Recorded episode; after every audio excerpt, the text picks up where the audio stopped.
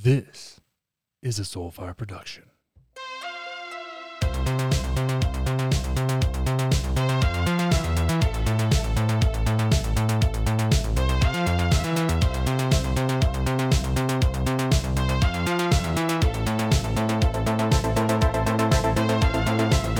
Yo, everybody, welcome back to another episode of Connor Wanders. It's me, Connor.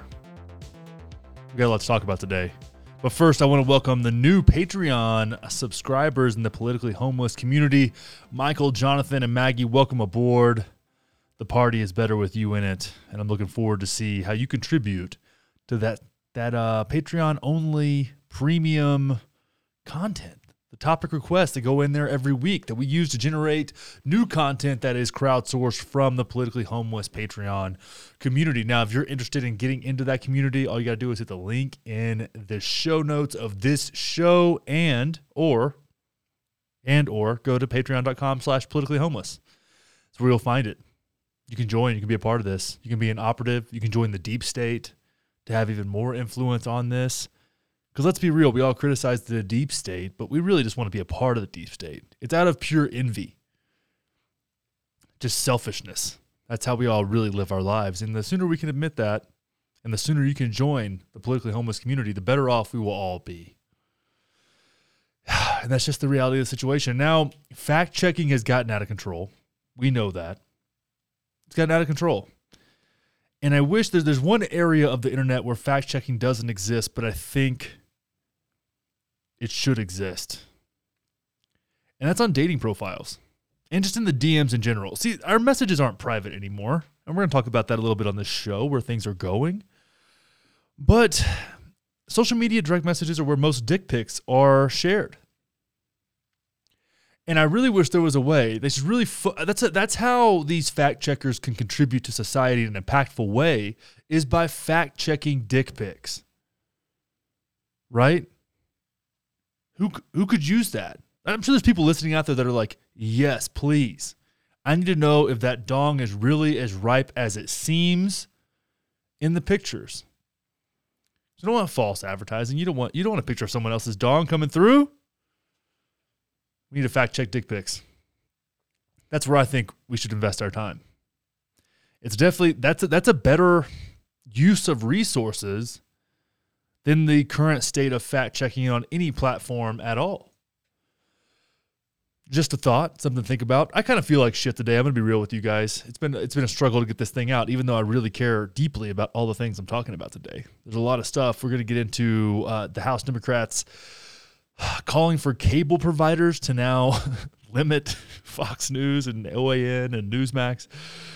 Some crazy shit there. It's getting wild. They're getting to the point of trying to control the infrastructure on which content is delivered. So this has happened really fast. This has been a really a bit of a head-spinning situation here as far as how fast this is happening. We're going to talk a little bit about Texas and what's going on there, and some polling surrounding the Trump situation. There's some other stuff going on that's kind of developing, and I'm going to let it marinate a little bit. But we've got a fun show today. We really do. And I'm excited to be here with all of you, even though I feel like just a bag of dog shit. And I don't know why that is. I can't really figure it out. I did eat a pretty hefty edible last night. Just hoping I could get some good sleep. And I did. And maybe I just slept too much. Maybe that's one of those deals. And this isn't news at all, but I've been alone for the past couple of days, and I just wanted to share that with you. You know, this goes both ways. I'm very extroverted, and due to the COVID lockdowns, I don't get to be around people very much. So this is my social interaction time, and hoping that you're enjoying yourself.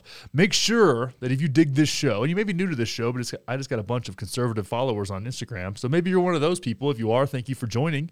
If you love this show, if you dig it, make sure to go over to Apple Podcasts and leave a 5-star review and some kind words. Maybe share the show on social media. You know, we put all the clips on social media. Any of those shares, all of that stuff, make sure to tag me if you share the stuff. It means a lot to me, and I'm really close, and this doesn't matter for my, ego or anything like that, but I'm really close to 10,000 followers on Instagram.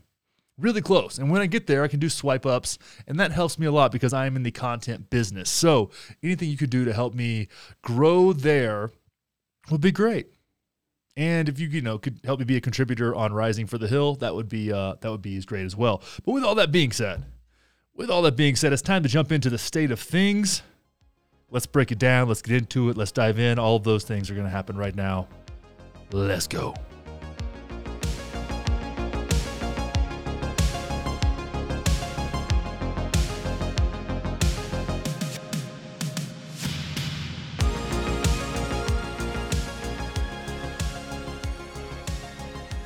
All right. Good stuff happening in the world today. We live at, I'm really grateful for the Democrats for helping us live in a safer world, just protecting us, harm reduction. I believe that the entire government should be focused on only harm reduction. That's it. Oh, Jesus fucking Christ. Okay, here we go. New York Times has a beautiful piece of reporting here. House Democrats press cable providers on election fraud claims. Before a hearing set for Wednesday, Democrats on the Energy and Commerce Committee asked cable companies what they did to combat the spread of misinformation, dangerous misinformation, as if that's only a right-wing thing. Anyways, Rachel Abrams jumps in here and says, 3 months ago, the federal lawmakers grilled Mark Zuckerberg, Facebook's chief executive, and Jack Dorsey, Twitter's chief, about the misinformation that had appeared on their platforms. Now, a congressional committee has scheduled a hearing to focus on the role of companies to provide cable television networks in the spread of falsehood concerning the 2020 election. In advance of Wednesday's hearing, they called fanning the flames disinformation and extremism in the media. That sounds like a really bad movie that goes straight to Netflix. Members of the House Energy and Commerce Committee sent a letter on Monday to ask Comcast, AT&T, Spectrum, Dish, Verizon, Cox, and Altice about their role in the spread of dangerous misinformation. The committee members also sent a letter to Roku, Amazon, Apple, Google, and Hulu, digital companies that distribute cable programming. The scrutiny of cable providers took on some new urgency after supporters of former President Donald J. Trump, who repeatedly promoted the debunked claim that the election was rigged, and stormed the Capitol on January 6th. To our knowledge, and this is a quote, the cable, satellite, and over-the-top companies that disseminate these media outlets to American viewers have done nothing in response to the misinformation aired by the outlets. Two Democratic representatives from California, Anna G. Escu and Jerry McNerney. That's a mouthful. Jerry McNerney, that's how we're going to say it, wrote in the letter, which was reviewed by the New York Times. All right. So this is where they're at. They're trying to slow down the spread of what they call disinformation on cable now. So it's not social media companies. It's not Twitter, Facebook, any of those. It is literally cable, where let's keep in mind, like, who's come to prominence on cable, people like Glenn Beck. And there was a lot of talk about, Obama birther, truther people that was kind of odd and strange. And there's been some stuff out there that's gone on, but we're looking here at where the trend is going. And I also want to bring up this next article here from the New York Times as well, that attacks private messaging apps. It says, are private messaging apps the next misinformation hotspot? Which talks about Telegram and Signal, these encrypted, end-to-end encrypted messaging services that people generally use to talk to prostitutes and drug dealers. And they have other functions as well, but that's primarily what they're used for, as a spread of right-wing disinformation. So this is pervasive. It's anything that is hidden from the government's eye is now a hotspot for misinformation. Now, I want to review this letter really quick, and Glenn Greenwald did a great job breaking this down. If you're not a subscriber of Glenn Greenwald's on Substack, I highly recommend you go check him out. But he has this piece that he put together, and he's very outspoken against this type of censorship. It says, what House Democrats are doing here is far more insidious than what is revealed in the creepy official announcement. Two senior members of that committee, Anna Escu and Representative Jerry McNerney, also, why can I not say that guy's fucking name? Also sent their own letters to 7 of the nation's largest cable providers. We've kind of been through that. In case there was any doubt about their true goal, coercing these cable providers to remove all cable networks that feature conservative voices, including Fox. Just as their counterparts on the committee want to ban right-wing voices from social media, the House Democrats in their letter said explicitly what they are after, namely removal of those conservative outlets by these cable providers. So just a few things to highlight in this letter that was sent. There's 7 kind of objectives here or questions that they have. One is, what moral or ethical principles, including those related to journalistic integrity, journalistic integrity, what the fuck are you talking about? Violence, medical information, and public health, do you apply in deciding which channels you carry or when to take adverse actions against a channel? Do you require through contracts or otherwise that these channels carry and abide by content guidelines? If so, please provide a copy of these guidelines.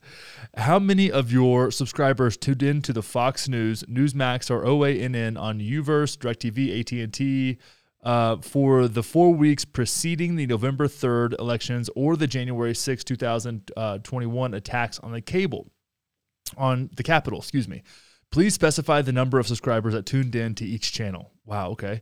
What steps did you take prior to, on, and following the November 3rd elections and the January 6th attacks to monitor, respond to, to monitor, respond to, and reduce the spread of disinformation, including encouraging or an incitement of violence by channels your company disseminates to millions of Americans? Please describe each step that you took and when it was taken. Number 5 here says, have you taken any adverse actions against a channel, including Fox News, Newsmax, or OANN, for using your platform to disseminate disinformation related directly to or indirectly to the November 3rd elections or January 6th Capitol insurrection or COVID-19 misinformation? If yes, please describe each action, when it was taken, and the parties involved. Number 6. Have you ever taken any actions against a channel for using your platform to disseminate misinformation? If yes, please describe the action. Number 7, the final one here. Are you planning to continue carrying Fox News, Newsmax, and OANN on YouVerse, DirecTV, AT&T, both now and beyond any contractual renewal dates? If so, why? So they have to, that's a weird thing here. They're putting the burden on these companies to explain why they're going to be carrying these outlets. Now, listen, I fucking hate Fox News, and OANN is right-wing propaganda, and Newsmax is right-wing propaganda. I understand that. And those people are all being sued by the Dominion voting systems. I think it's called Smartmatic. They're all being sued for millions, if not billions of dollars. That's how you handle this. That's how this should be handled, is by the parties involved, not with the government getting their grimy fucking hands into content. Okay, I would love to see OANN go under. That'd be funny. I think I would find joy in that. But when you have that, and then you have situations like this right here, which we covered on the show before, with this goober Brian Stelter. It's as predictable as the sunrise. Democrats win elections, and then Republicans say they are being silenced. But while some cry cancel culture, let me suggest a different way to think about this. Suggest it, Brian. A harm reduction model. Most people want clean air and blue skies and accurate news and rational views. And then in that healthy environment that looks beautiful, then we can have great fights about taxes and regulation and healthcare and all the rest. The vast majority of people can agree that disinformation about, let's say, the pandemic is unhealthy. It's harmful. So how can that harm be reduced? Well, big tech platforms say they are removing lies about vaccines and stamping out Stop the Steal BS and QAnon cult content. Now, do these private companies have too much power? Sure. And many people would say yes, of course they do. But reducing a liar's reach is not the same as censoring freedom of speech. Okay, that's Brian Stelter there. Now, let's break this down. Let's talk about this a little bit. Let's just opine a bit. I've been using that word a lot more. It's working. So with this situation, we've got the infrastructure that information is delivered to the people. That infrastructure there's an attempt to control that with the federal government. And it's only directed in one direction. I am not a right winger. Right wingers generally get on my fucking nerves. I understand why people are frustrated with them. But let's not forget that both political parties are science deniers, whether it's biology or climate science. They're both full of shit.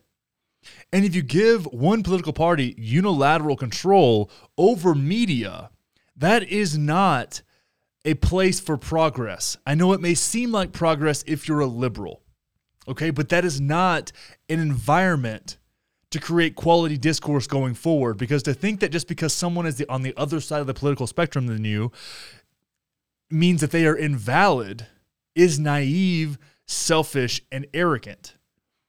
And naivete and arrogance together are a dangerous, dangerous combination. And if we're breeding that within our society, we are setting ourselves up for massive problems and huge failures in our future. And this is what people are pushing, and people are getting behind this. This is a humongous mistake, an incredible mistake. Let the litigation go. If there's a defamation suit or a slander suit against a media company, then let the damaged parties bring that forward and take it to litigation and sue them for billions of dollars if it's held up. But we're circumventing due process, or these people are attempting to circumvent due process with their actions. And what good does it do? I don't understand. What good does it do? Right? Because on the left, you had people saying there was no voter fraud when there was absolutely voter fraud. That's a weak argument. There was voter fraud. How much was it? Was it enough to sway the election? No one knows. Unlikely. Probably not. And people are still holding on to that. That's okay. People believe all kinds of crazy shit. But that's not an excuse to try and take channels off the air. And this is somebody, do you think, if anybody who listens to this show, do you think that I find joy in defending Fox News? I mean, Glenn Beck turned my grandmother into a fucking conspiracy theorist in her final years of life.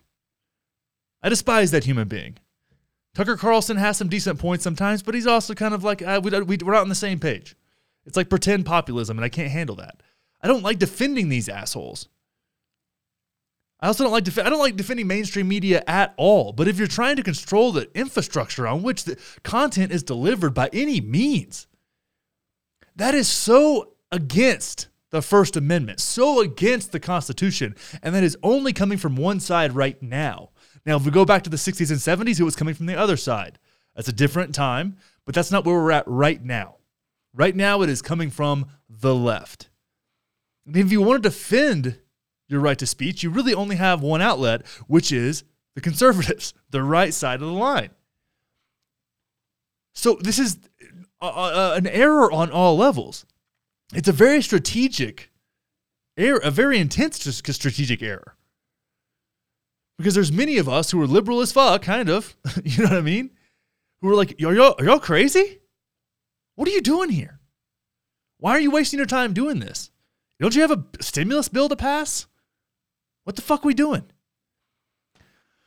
But it's that what's been beat into people's heads by places like CNN and MSNBC for years now.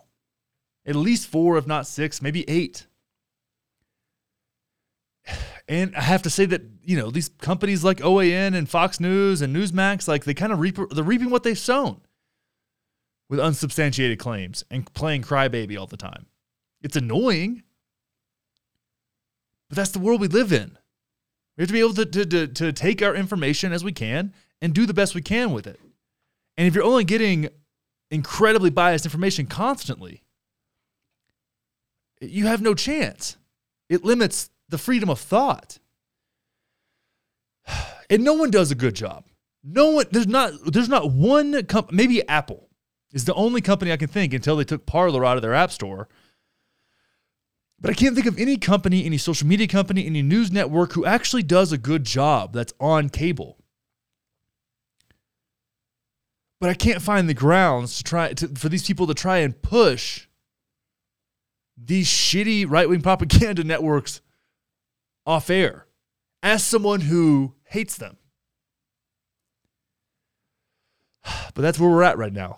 And that's where we're going to continue to hear this a lot. This is going nowhere. This is going to be a big part of our discourse over the next 4 years. And it just plays back into Trump's hands.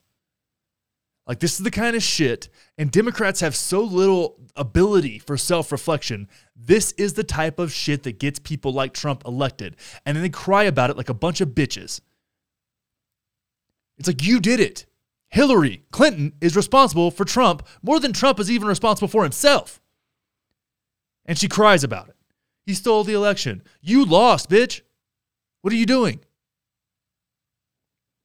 So in that situation, we have to find a place to encourage self-reflection and encourage inquisitive thought and curiosity and critical thinking, which have been pushed so far down the value hierarchy of our society that it's almost unrecognizable from what it seems like it once was. And this has been a long time coming and a slow burn, but this is getting really ugly, and it's happening fast now. We'll see where it goes. We'll see where it goes. Keep an eye on it. Before we get on to our next topic, which I'm sure will just be thought-provoking and riveting in every way imaginable, I want to tell you about today's show sponsor, Elemental Labs, the creator of my favorite beverage enhancement called LMNT, LMNT. Now, if you're into like working out, sweating, skiing, backcountry hunting, any of that kind of fun stuff where hydration is incredibly important. I mean, in general, life, it's very important. But specifically, if you like to sweat or you're into fasting or keto or carnivore, electrolytes are incredibly important. And now you may hear that a lot, electrolytes, Gatorade. You don't need that shit. What you need is a little bit of salt to help you absorb and substantial high-quality electrolytes that make your beverages taste great. Now, there's a bunch of different flavors. They've got a great product offering. They've got a chocolate salt flavor that is really good. If you want to get a little something sweet at night, a little sweet salty, if you're into that kind of savory flavor, I very much am. You mix that with a little bit of hot water, maybe a little almond milk. At the end of the day, it's going to keep you from craving out and just binge eating donuts or whatever the fuck your vice of choice is. Which tightens it up, you know. A lot of times it's COVID, man. We're spending too much time at home. We're letting ourselves go. It's time to tighten up. Curb your cravings. Get hydrated. It's going to help your mental ability. It's going to help your immune system. It's going to help you be a better person. And it also supports the show. Now, exclusively for you, for the listeners of Connor Wanders, I've got a beautiful offer. Okay, you're going to get 8 packets.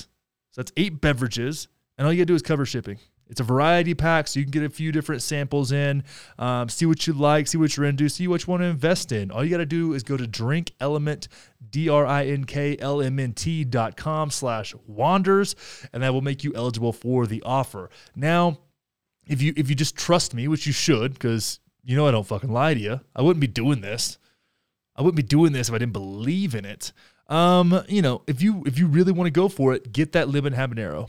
The lemon habanero is the tits. It is so good. I drink it every morning. I've got a glass right here in my hand right now that had some element in it, and I drank it all before the end of the podcast, and that kind of bummed me out because I really wanted more.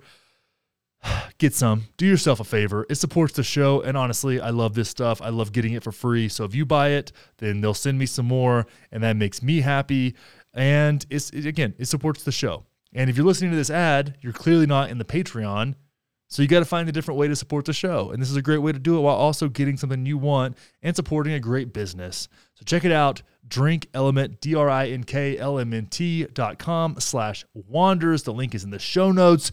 Get it. Enjoy yourself. Stay moist. Let's go. As we all know, Texas has been in trouble this last week. Now it's 80 degrees and beautiful there, but it wasn't a week ago. People were dying. People were freezing. Pipes were bursting inside of homes and businesses, and there was waterfalls in the middle of living rooms, and there was TikTok dancers going after it in front of those waterfalls to get that clout. It's been an interesting time in Texas, and I feel really bad. It's my home state. I love Texas. You know, Ted Cruz going to Mexico was just, that whole thing was odd and weird and idiotic. But here we are now, and there's this interesting situation in Texas, where Texas has isolated itself as far as its energy grid, and they offer a variety of different ways to pay for energy. So you can do it on a variable rate based on market demands, which is a great way to save money sometimes, or you can do it on a fixed rate, which is a great way to stay consistent. But when everything gets shut down and your supply drops incredibly low, well then, of course, prices go way up when demand stays high. Simple economics 101. And what happens when the grid goes down is that supply obviously drops dramatically, and things like this right here happen. This is just incredible how this is all shaking out. Officials in Texas are now investigating after several customers received sky-high energy bills as a result of that weather crisis. Customers in the state have the option to choose between fixed rates and market rate energy plans that are tied to the price utility companies pay for electricity. Well, when the winter storm wreaked havoc on the state's power grid, power prices shot up, and so did bills for customers on market rate plans. My next guest is one of those people, and he just received a bill for nearly $7,000 that probably wanted to knock him right off his chair. So here to discuss DeAndre Upshaw. And what was your reaction? That would have been my reaction, fall right off the chair. What was your reaction when you opened that envelope or saw it on your email? It was very shocking.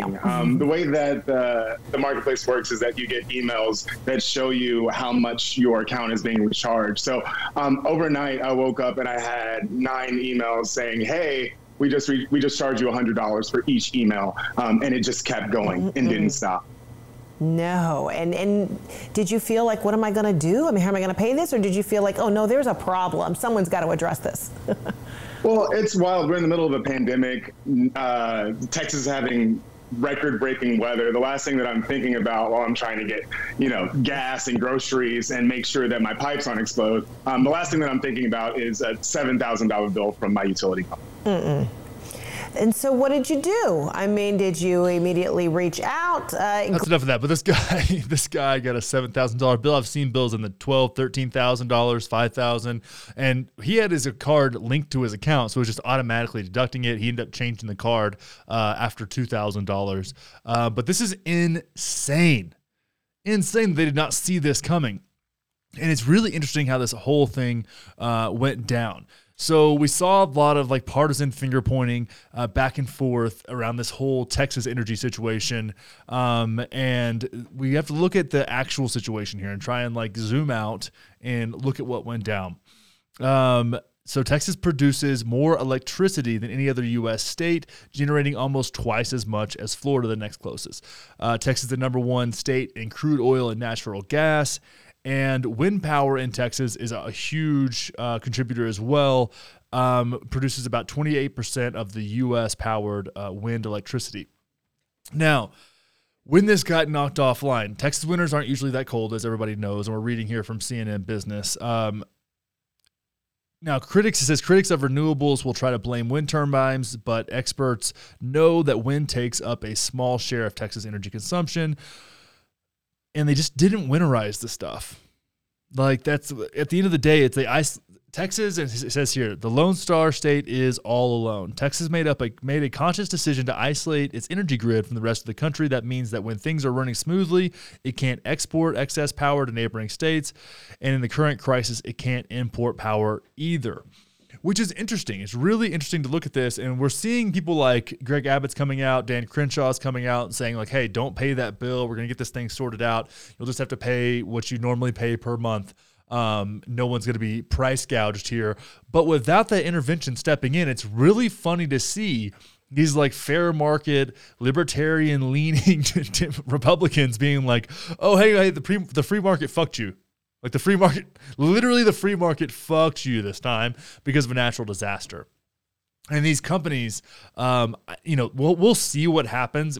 This could have all been, an algorithm that they couldn't stop and figure out. And now they're going to be in a lot of litigation going forward. But when you look at this whole thing, it's really interesting to see how a really good thing or a well-intentioned thing can go bad on any side of the political spectrum, whether it's laissez-faire, free market libertarianism, right, or socialism and social programs on one end. If they're not managed and you don't look at the unintended consequences that are potential problems within that system, then you get caught off guard. And that's exactly what happened here. And instead of accepting responsibility, you had a bunch of fucking partisan finger pointing back and forth that, oh, it was the wind turbines freezing, or, oh, it was natural gas, or, oh, it was Texas's 0% state income taxes. That's the problem. Like, everybody wanting to think that they have the best solution out of their own fucking narcissism is incredibly frustrating for everybody involved. In the meantime, people are freezing to death. And I saw this all happening, and it just pissed me off. And it's being my home state, and I have a lot of Texas pride, even though I do prefer Colorado, if I'm being honest. It's so frustrating to see. Just so frustrating to see how this is all shaken out, and to see people be so petty. As from the left and the right, this is somebody speaking as an independent here, just to point the finger at everything in hindsight as if they knew this was going to happen. The arrogance there and the pettiness, as I've said, is just so astonishing. And I think going forward, as we look at what happens down the line in future elections, people are going to need to be held accountable, right? I brought up on the premium episode. Ben Shapiro, turning this into an argument about AOC. So you have a right-wing commentator that is very intelligent, turning the Texas crisis into a conversation about AOC, who subsequently raised $1 million for people that were struggling in Texas. That's where this went, and that's what we're seeing all over the place. So keep your eye out for that. This deflection of responsibility and this finger pointing is petty, and keep that in mind when you look at your elected officials. Where do they side on an issue like that? Because that is a true test of their character and something we can do something about with our votes. So keep that shit in mind going forward. Well, the 2024 primaries are about 3 years away, but we've already got a little bit of preliminary polling here that you might find somewhat surprising, but I don't find surprising at all.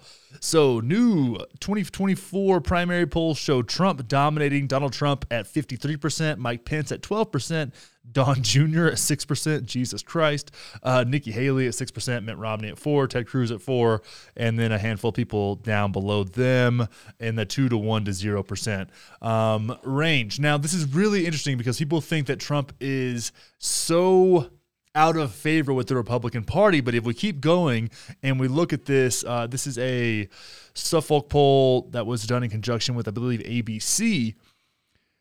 We go down and see the majority believe January 6th storming of the Capitol was Antifa-inspired. A Suffolk University poll of Donald Trump voters shows that former president commands undying loyalty from this segment of the voting population, which could cause significant reverberations in 2022 and 2024. Oh, my God. Okay, so if we go down, these voters more than identify with Donald Trump, says David Paleologus, director of Suffolk University Political Research Center. They feel they were part of him. Many of these voters feel no real connection to government or Washington, D.C., but they still have a very strong connection to Trump. Thinking about your political views, which do you feel more loyalty to? And if we look at this chart here, 54% answered Donald Trump, 34% said the Republican Party, and 13% said undecided. Now, if we go down to their polling on storming of the Capitol, nearly 6 in 10 Trump voters, 58%, said that the January 6th storming of the Capitol was mostly an Antifa-inspired attack that only involved a few Trump supporters. Despite no evidence supporting that claim, another 28% said that a rally of Trump supporters, some of whom attacked the Capitol. Just 4% said it was an attempted coup inspired by Trump. That makes sense because it wasn't. Now we go down here, we're just seeing that what we're noticing that if Trump decides to peel off and create a third party, well then the Republicans have no chance to win anything, which to me is a problem. Oh, man. So it says here they're polling on 2024 though Trump would be 78 years old in 2024, his supporters are not concerned. Nearly 6 in 10 said they would like him to run for president in 2024, while 29% did not want to see him run. Yet 76% said they would vote for him if he sought the Republican nomination. 85% would vote for him if he were the GOP nominee. This kind of political leverage means that Trump will not have an impact on the 2020 will not only have an impact on the 2022 midterm elections, but his presence as a political candidate in 2024 would block out new GOP presidential candidates. So you kind of get the idea there. And this is a really interesting situation. And what I would hope for, and I've really been hoping for this from the conservatives and from the Republican Party in general as of late, is for them to move on from the Trump era and bring in somebody who maybe has the benefits of a Donald Trump but doesn't have the Trumpiness, right? No, their last name isn't Trump. They're not appointed to that position by Trump. But Trump is essentially the Republican kingmaker, and you're going to see that in the 2022 midterms all over the place because Trump has all the power. He is the leader of that party. No matter what happened on January 6th, no matter what they're saying on CNN and MSNBC, Trump is still the leader of that party. There is nothing Mitch McConnell can do about it. There's nothing Ted Cruz can do about it. They are beholden to that douchebag until the end of his life. And they brought that on themselves. Okay, they're reaping what they've sown here.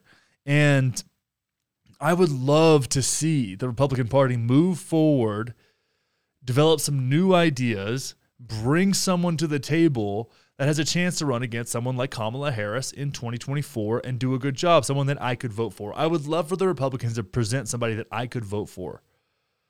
But if that person is not beholden to Trump or doesn't idolize Trump, then Trump is going to bring the fucking storm on that person. Now, not on Twitter, which is going to be actually really nice, I think. But it's going to be hard. It's going to be a hard go of it in 2024 if Trump is not fully behind and does not anoint the candidate, which is holding the Republicans back big time because they do have some up-and-comers in there that can do a great job on a national scale, and I would love to see that, but I just don't see it happening as long as they have this affiliation to Trump. And with that political party being so beholden to Trump, it's going to be a hard thing to get out from underneath and super scary. Really odd. And you would think that all the things that he's done, but the thing about it is the Democrats keep putting Trump on the defense, and Trump thrives when he's up against the ropes. He's so good on the defense to the point where they let him play victim, and they give him a legitimate excuse as to why he's playing victim. And with that, it only gives him more power. The Democratic Party has emboldened and empowered Trump for the past 5 years. Even through the 2016 election, they did it. And they take zero responsibility. Now, Trump also has to take responsibility for himself, which he's not very good at. But I hold the Democratic Party responsible for Trump. And they just keep doing the same thing, and it never fucking works. Dude, get a grip. Move on, present better ideas, and quit attacking us with the fucking orange man bad bullshit, because it only helps the guy. The rise of QAnon has to do with the fact that fucking MSNBC and CNN wouldn't quit talking about Russiagate for 3 years, even though it was bullshit. Like I hear Russian collusion all the time, every day. Misinformation from left-wing outlets all the time, till today. Shit, Jimmy Kimmel said that Russia was behind the GameStop situation. It's pathetic. Until Democrats can learn to take fucking responsibility for themselves, they will have no respect from anybody that's not a loyalist of the party.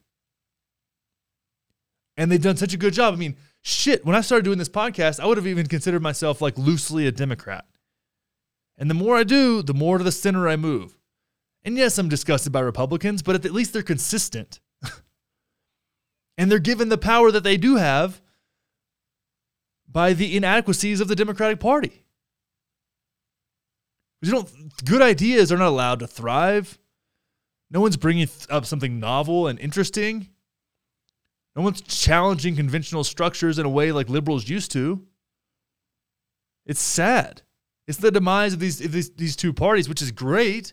And I would love if Trump actually created a third party to split it up. And I think you'd honestly have like it would almost split the country into thirds, which is at least more productive. How great would it be if we had 3 or 4 political parties and almost every presidential election went to a runoff? Or what a novel concept of a more democratic system of ranked choice voting. And I really do hope that Trump splits off into a third party. I really do, because it's going to shake things up. The best thing that guy's ever done is shake this motherfucker up like a snow globe. I know his policies were trash. Don't like the guy. Don't like his personality. Don't like the way he represents himself. But he shakes things up, and I hope he continues to do it. That's the best thing that he's done for this country. So that's what I'm rooting for. Like, tear it down in a way where it can be rebuilt, because otherwise we're going to blow this thing up into something that is incredibly unrecognizable. And now it's time for that part of the show where I give you not answers, not solutions, but something to think about. Let's get into it.